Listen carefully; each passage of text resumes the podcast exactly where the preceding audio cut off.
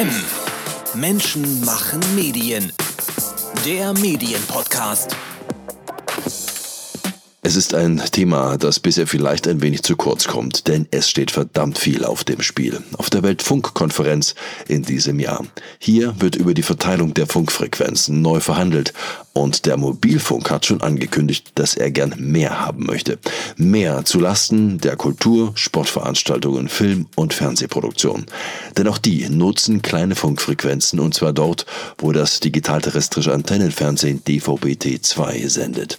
Die Branche in Deutschland, A R D, Z D F, die Privatsender und Technikproduzenten, sie haben sich in einer Allianz zusammengeschlossen, um die Politik zu sensibilisieren, was da auf dem Spiel steht, wenn sie im November und Dezember zusammen mit anderen Staaten eine Entscheidung fällen. Die Kultur vertritt in der Allianz der Verband S O S, Save Our Spectrum. Mit dem Sprecher dieser Initiative, Doktor Jochen Zenthöfer, sprechen wir heute in einem Berliner Café. Worum es da geht, wie der Super-GAU für die Branche aussehen könnte und wie er vermieden werden kann. Willkommen bei M. Menschen machen Medien, der Podcast mit Danilo Höpfner. Ja, mein Name ist Jochen Zenthöfer, ich bin der Sprecher der Initiative S O S, Save Our Spectrum, die sich dafür einsetzt, dass es genug Funkspektrum gibt für Künstlerinnen und Künstler, die live auftreten, die mit drahtlosen Produktionsmitteln arbeiten, wie Funkmikrofonen, vom Kleinkünstler bis zum Riesenfestival in Deutschland. All das muss vom, von der Tontechnik her, von der Frequenzzuteilung klappen und da haben wir ein Auge drauf. Herr Zenthöfer, in diesem Jahr steht eine Weltfunkkonferenz ins Haus, Ende des Jahres in Dubai. Erstmal, was ist das und wer debattiert da worüber? Alle vier Jahre gibt es eine Weltfunkkonferenz, diesmal in Dubai. Alle Staaten der Welt sind da vertreten, Deutschland mit einer ganz großen Delegation. Da geht es um alle Fragen, die sich irgendwie mit dem Thema Frequenzen beschäftigen. Das ist nämlich sehr, sehr relevant, nicht nur für den Flugverkehr, den Mobilfunk, die Eisenbahn, Fernsehen und Radio und das Militär und so weiter. Das ist vor allen Dingen deswegen relevant, weil Frequenzen ja nicht an Ländergrenzen Halt machen. Das heißt, man muss sich einigen, man muss gemeinsame Nutzungskonzepte sich überlegen für verschiedene Frequenzbereiche. Und das passiert seit hundertdreißig Jahren auf diesen Weltfunkkonferenzen. Die erste, allererste war Ende des neunzehnten Jahrhunderts übrigens in Berlin. Und seitdem trifft man sich in Kriegs- und Friedenszeiten, um diese Probleme zu, zu lösen. Wodurch sind denn diese Interessensvertreter dort legitimiert? Durch die UNO glaube ich nicht. Es gibt eine Organisation, das ist die I T U, eine internationale Organisation, die die Telekommunikation regelt.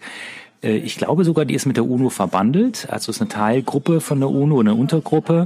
Und da sind alle Staaten der Welt sind da vertreten. Und bei diesen Delegationen, die dann zum Beispiel auch Deutschland entsendet, sind allerdings auch Vertreterinnen und Vertreter dabei von den betroffenen Gruppen, die dann auch entweder Frequenzspektrum verlieren könnten oder welches gewinnen wollen.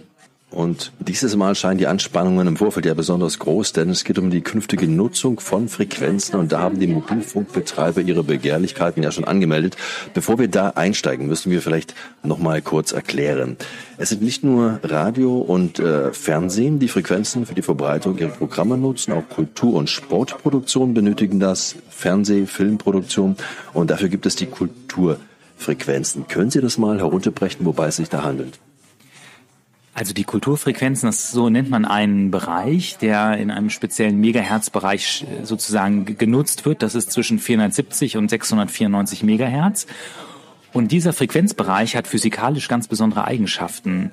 Ähm, wenn Sie als Schauspieler auf der Bühne stehen mit einem Mikrofon, das Sie am Körper tragen, unter der Perücke versteckt oder unter der, der, der Maske, dann können Sie mit diesem drahtlosen Mikrofon ähm, dank dieser physikalischen Eigenschaften hinter Bühnenbilder zurückgehen, es funktioniert trotzdem noch, Sie können, die Batterielaufzeit ist sehr lange, Sie können schon bei der Generalprobe das gleiche Mikrofon benutzen wie bei der eigentlichen Aufführung und das ist der große Vorteil dieses Frequenzbereiches und deshalb ist der für die Kultur sehr wichtig und deshalb wird dieser Frequenzbereich halt einfach Kulturfrequenzen genannt. Und da sind wir schon beim Problem, denn die Mobilfunkbranche erhebt Anspruch auf diesen Bereich und bezeichnete diesen auch schon mal als digitale Dividende drei. Der Chef von Telefónica Deutschland, besser bekannt unter seiner Marke O zwei, Markus Haas, hat im September zweitausendachtzehn die Diskussion um die digitale Dividende drei angestoßen. Er sagt, Zitat, wenn wir in Deutschland die gesamte Fläche abdecken wollen, werden wir in den kommenden Jahren noch mehr Spektrum brauchen. Und mit Blick auf fünf G, in diesem Netz müssten ja dann auch alle diese Kulturproduktionen äh, möglich sein, ebenso die Verbreitung von Radio und Fernsehen ja auch. Ähm, Herr Zenthöfer, flächendeckendes Internet, das klingt doch gut für alle. Was spricht denn dagegen? Der Mobilfunk hat einen unglaublichen Frequenzhunger und zwar nicht immer berechtigt. Und das sehen wir hier an, das ist ein Exa- äh, Paradebeispiel dafür, dass der Mobilfunk diese Frequenzen nicht braucht. Wir reden hier über die Nutzung für den Zeitraum nach dem nach Dezember zwanzig dreißig. Flächendeckendes Internet hat aber sowohl Herr Haas als auch seine anderen Kollegen aus den anderen Mobilfunkkonzernen schon für das Jahr zwanzig fünfundzwanzig versprochen. Das heißt, diese Frequenzen werden nicht gebraucht, um flächendeckendes Internet herzustellen. Außerdem flächendeckendes Internet, da haben wir, also wenn es Probleme gibt mit dem äh, mit weißen Flecken, Funklöchern, dann brauchen wir mehr Antennen, dann brauchen sie mehr äh, Hardware. Das Problem können sie nicht mit Frequenzen lösen. Ähm, auch die Situation des Internets im ländlichen Raum, die Lösung dafür ist nicht die äh, Nutzung von mehr Frequenzen, die Lösung ist dafür, dass da endlich mal ähm, entsprechende Funkmasten aufgestellt werden. Das, ohne Funkmasten können sie auch nichts herzaubern. So. Und das hat der Mobilfunk versäumt in vielen Teilen Deutschlands, weil es einfach nicht profitabel war, manche Gebiete im Bayerischen Wald, in der Eifel und so weiter anzuschließen. Die wollen natürlich die Frequenzen trotzdem haben, die Kulturfrequenzen, weil sie gerne wollen, dass die Kultur an, an sie dann Gebühren bezahlen muss, um die Frequenzen zu nutzen. Bisher können wir die Frequenzen einfach bekommen von der Bundesnetzagentur für alle künstlerischen Ereignisse in Deutschland. Das ist ein einfaches, eingespieltes und in der Regel kostenfreies Verfahren. Und jetzt möchte der Mobilfunk sich gerne dazwischen stellen und nochmal die Hand aufhalten, dafür einfach nur, dass er die Dinge durchleitet. Und da haben wir natürlich große Angst davor. Wir sprachen gerade von äh, Telefónica Deutschland, aber sind das denn Forderungen, die Sie auch von den anderen Mobilfunkanbietern in Deutschland und wahrscheinlich europaweit auch be- gehört haben? Die Mobilfunkbranche ist extrem gut lobbyistisch vernetzt. Allein in Berlin sitzen über hundert Lobbyisten der verschiedenen Mobilfunkkonzerne und der en- entsprechenden Verbände, die die haben. Wir als Kultur haben hier Wir haben hier gar, gar, gar niemanden. Das heißt, wir sind darauf angewiesen, dass unsere Bedürfnisse auch gehört werden. Ähm, und der Kampf ist natürlich ein harter Kampf. Das ist wie David gegen Goliath. Ähm, wir sind sehr froh, dass die Koalitionsparteien in Berlin im Koalitionsvertrag im September zwanzig oder im November zwanzig einundzwanzig festgestellt haben, dass die Frequenzen für die Kultur und auch für die Medien, mit denen wir das ja teilen, mit dem terrestrischen Rundfunk, D V B T zwei, dass das weiter dafür existieren soll und ähm, wir hoffen, dass die Politik ihr Versprechen hält. Die D V B T zwei Frequenzen, in denen das stattfindet, Sie hatten gesagt, die sind bis zwanzig dreißig soweit äh, gesichert. Nun gucken wir bei D V B T zwei ja aber schon, digital terrestrisches Antennenfernsehen, auf einen schrumpfenden Marktanteil in Deutschland ungefähr bei plus minus fünf Prozent. Bis zwanzig dreißig kann die Nutzung ja weiter stark eingebrochen sein. Haben Sie denn einen Plan B, wenn Ihre bisherigen Verbündeten, also die Radio-Fernsehsender, speziell A R D und Z D F, selbst entscheiden, das macht gar keinen Sinn mehr, dass wir dort verbreitet werden. Bricht da nicht ein bisschen was für Sie dann auch weg an Substanz? Also ich glaube, dass A R D und Z D F auch langfristig diese Frequenzen brauchen. Einerseits für D V B T zwei, das ist also ein Verbreitungsweg, der ja für den Zuhörer, Zuschauer kostenfrei empfangbar ist, der auch in in Krisensituationen funktioniert. Als wir die Flut im Ahrtal hatten, da war der Mobilfunk tot. Das Fernsehen, das terrestrische Fernsehen hat noch funktioniert. Wir brauchen das aus Sicherheitsgründen, aus, aus nationalem Interesse. Und wir dürfen nicht vergessen, A R D und Z D F bauen ja mit fünf G Broadcast eine neue terrestrische Verbreitungsweg auf, mit dem es dann später möglich sein wird, auf dem Handy Fernsehen zu schauen, beispielsweise ein Fußball-W M-Finale live. Und zwar ohne Zusatzkosten, ohne Kosten abzudrücken an, an einen Mobilfunkanbieter. Und das ist ein ganz, damit hätte A R D und Z D F natürlich achtzig Millionen Deutsche als Kunden wieder für einen Verbreitungsweg. Dafür werden diese Frequenzen auch gebraucht. Und es kann nicht sein, dass Deutschland fünf G Broadcast nicht macht, während die anderen Länder natürlich auf, auf diesen Zug draufspringen und da schon auch ganz vorne mit dabei sind. Also die Medien brauchen den, das Frequenzspektrum langfristig und Wir als Kultur nutzen das auch in guter Koexistenz. Das klappt technisch sehr gut, dass wir beide das nutzen. Und das soll am besten so beibehalten werden. Sie machen ja, wenn ich das so sagen darf, seit einigen Jahren schon, seit zweitausendachtzehn, Lobbyarbeit mit S O S für den Erhalt dieser Kulturfrequenzen. Das offenbar auch erfolgreich. Es gibt Signale aus den Regierungsparteien, die man auch nachlesen kann im Koalitionsvertrag, dass man ihre Sicht durchaus übernommen hat. Was wissen Sie denn über die aktuelle Position der deutschen Regierung, die sie bei der Weltfunkkonferenz vertreten wird? Die offizielle Situation ist so, dass die Positionierung in Arbeitsgruppen erarbeitet wird. Die Arbeitsgruppe, die sich um dieses Thema der Medien- und Kulturfrequenzen kümmert, die ist noch nicht zu einem Schluss gekommen. Da sind natürlich alle Stakeholder eingeladen, da sind auch alle dabei, also auch der Mobilfunk, das Militär, die Blaulichtorganisationen wie die Polizei, Radioastronomie, ähm, der Wetterdienst, alle, die diese Frequenzen nutzen, bisher nutzen, aber auch künftig nutzen wollen, also wie der Mobilfunk. Und da findet man natürlich keine Einigung, weil auf der einen Seite sind all die, die es bisher nutzen, da zähle ich neben den Medien und uns als Kultur natürlich auch den Wetterdienst dazu, die Radioastronomie und das Militär. Und dann gibt es den kommerziellen Mobilfunk, der da rein will, um die anderen zu verdrängen. Da sehe ich momentan, dass die Situation für uns besser aussieht in der öffentlichen Wahrnehmung, weil Kultur ein wichtiges Gut ist, fürs Gemeinwohl ist. Und wir werden eine Lösung finden, dass auch die Blaulichtorganisationen, die Polizei und die Feuerwehr äh, ihre Bedürfnisse stillen können, so dass äh, das Gemeinwohl hier vorgehen muss vor den kommerziellen Interessen ein, einzelner Konzerne. Und ich hoffe, dass die Bundesregierung das auch so im Blick hat. Aber ist das nicht ein schwerer Schlag für die Kultur, dass sie praktisch jetzt mit den Blaulichtorganisationen, wie Sie sagen, oder auch dem Militär, doch starke Mitbewerber auf dem Plan haben, die wahrscheinlich in der öffentlichen Wahrnehmung, auch in der Politik, immer stärkere Argumente haben werden, allein schon wegen ihrer Existenz und der Arbeit, die sie tun? Ja, äh, natürlich, äh, Sicherheitsbehörden und Militäre sind wichtige Bereiche für das Gemeinwohl. Ich stelle das gar nicht in Abrede. Und natürlich ist die Situation in Europa mit dem Angriffskrieg durch Russland eine andere, als wir sie noch vor drei, vier Jahren hatten. Nur ohne Kultur ist ja das Leben auch nichts. Wir würden in ein Land laufen, das, in dem es keine Theaterproduktionen mehr gäbe, Fernsehproduktionen schwierig würden, Festivals abgesagt werden müssten, in dem Kleinkünstler vielleicht nicht mehr auftreten könnten, in dem einfach ganz viel von dem, was eigentlich eine pluralistische, eine offene Gesellschaft, die ja das Militär verteidigt nach außen hin, ausmacht, das würde ja alles verloren gehen. Also was soll ein Militär noch verteidigen, wenn wir in diesem Land keine Kultur mehr haben, kein, kein Austausch von Meinungen, kein Pluralismus mehr, keine Medien mehr, terroristische Verbreitung von Medien und so weiter. Also wir müssen ja auch schauen, was ist der zentrale Wert unseres Landes, was ist das, was verteidigt werden muss, und das ist genau das, wofür wir die Frequenzen brauchen. Nun sitzt aber die deutsche Regierung äh, bei der Weltfunkkonferenz nicht allein am Tisch, sondern gemeinsam mit Staaten, die diese Werte eben nicht so teilen. Russland, China sitzen da mit dabei. Was wissen Sie da über diese Position dieser Staaten und welchen Einfluss hat denn Deutschland in diesem Gremium? Zum Glück sind die einzelnen, sind die Positionen der Länder in der Europäischen Union mehrheitlich in unsere Richtung. Besonders Frankreich, Italien, aber auch das Vereinigte Königreich ist zwar nicht E U-Mitglied, aber natürlich auch mit am Tisch und wichtig. Ost, viele osteuropäische Länder sind sehr äh, darauf bedacht, dass Kultur und Medien weiter existieren können, haben zum Teil auch schon entsprechende Beschlüsse gefasst. Ähm, also Deutschland würde sich eigentlich aus dieser europäischen Allianz ausklinken, wenn Deutschland jetzt einen reinen Mobilfunkkurs fährt. Ähm, nur weil man sich vielleicht erhofft, dass man ein bisschen Einnahmen durch durch Versteigerung von irgendwelchen Frequenzen nochmal für die Haushaltskasse Kasse bekommt. Also ähm, ich denke, wir wir sind in Europa, sind, stehen wir gut da. Das Problem ist ein bisschen Deutschland, äh, weil Deutschland noch wackelt. Äh, obwohl wir im Koalitionsvertrag das festgelegt hatten, dass es für Medien und Kultur weiterhin existieren soll, diese Frequenzen. Aber Deutschland wackelt. Und da müssen wir noch ein bisschen Aufklärungsarbeit leisten.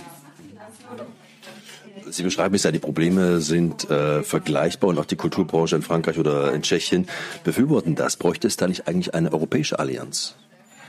Richtig, wir sind auch mit den Kolleginnen und Kollegen aus der Kultur, aus den Medien in vielen europäischen Ländern zusammen. Wir haben eine in Deutschland ja eine Allianz für Rundfunk- und Kulturfrequenzen gegründet vor ein paar Jahren, die unsere Interessen da vertritt, auch gegenüber der Politik.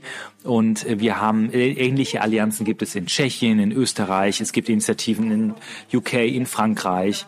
Wir haben einen im Jahr zweitausendzweiundzwanzig im Herbst einen, einen großen Call to Europe formuliert. Das ist also ein Aufruf an Europa, dass wir diese Frequenzen erhalten müssen für die Kultur. Und da hatten wir achtzig Organisationen aus zwanzig Ländern in Europa, die das unter, unter, unterschrieben haben. Das hat eine sehr große Breitenwirkung gehabt.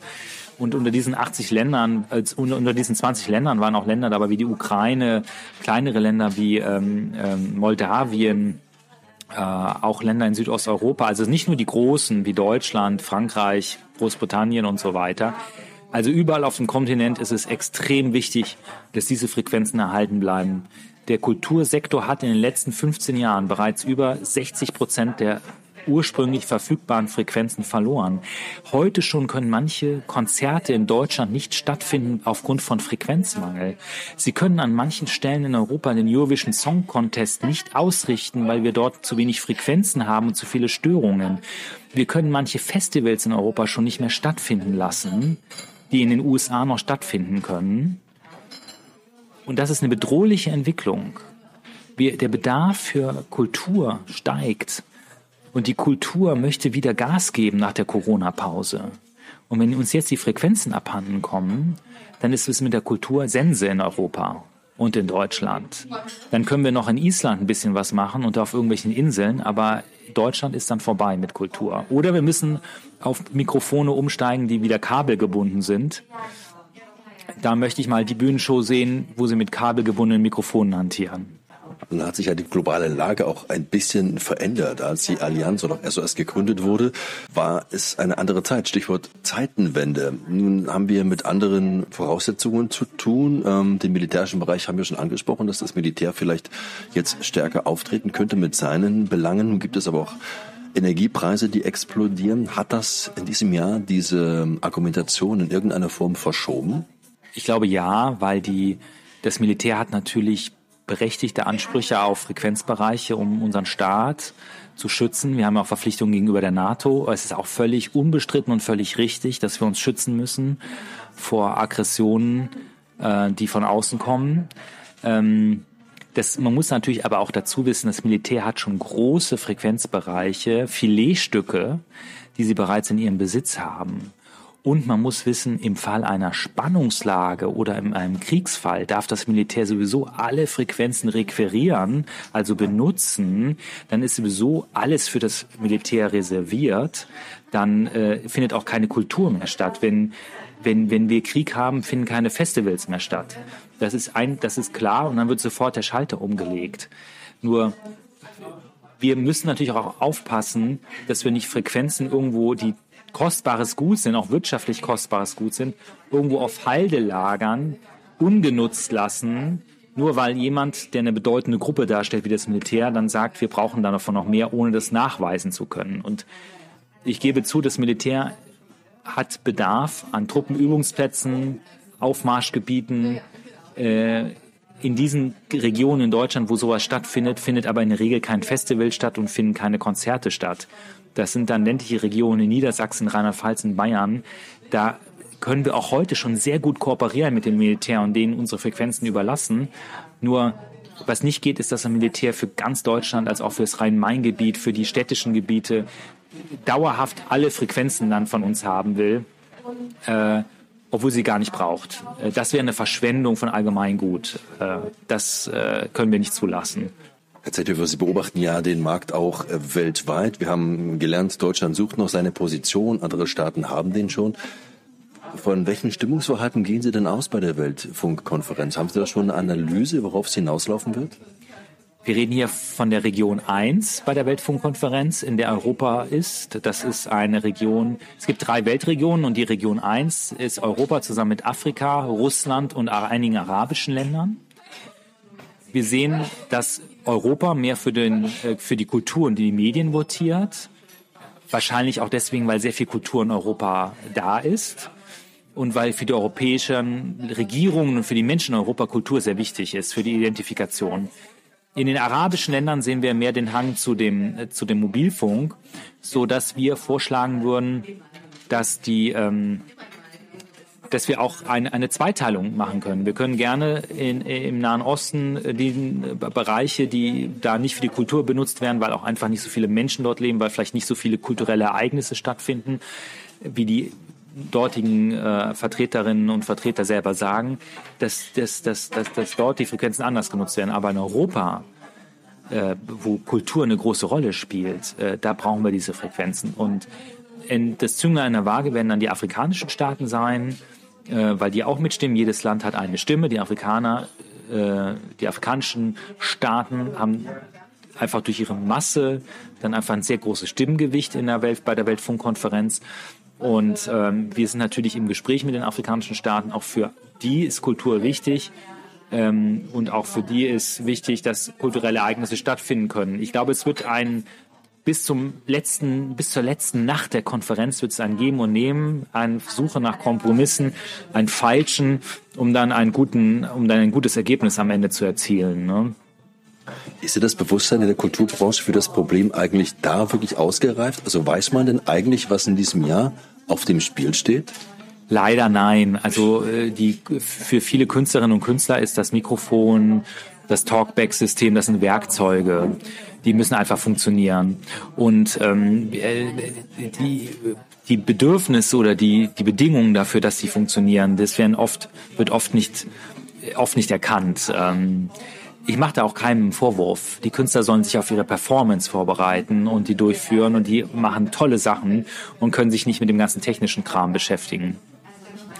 Und die Tonmeister und die Sounddesigner, die im Hintergrund arbeiten, die lösen ja jetzt schon sehr, sehr viele Probleme. Es ist jetzt schon, ja, schon viel komplizierter, Projekte, Festivals durchzuführen als vor zehn Jahren, als vor fünfzehn Jahren. Sie brauchen viel mehr Personal, weil wir einfach viel mehr Störungen haben in den Frequenzbereichen, weil wir weniger Frequenzbereiche zur Verfügung haben. Sie müssen einen Frequenzscanner laufen lassen während der Veranstaltung. Wenn irgendwelche Störungen drohen, müssen sie die Frequenzen sofort wechseln. Es ist ein irrsinniger Aufwand, und es werden ganz viele Störungen heute äh, sehr schnell beseitigt durch kreative Lösungen der, der, der Tonleute, die manchmal am Rande der Legalität agieren, um noch Veranstaltungen zu retten.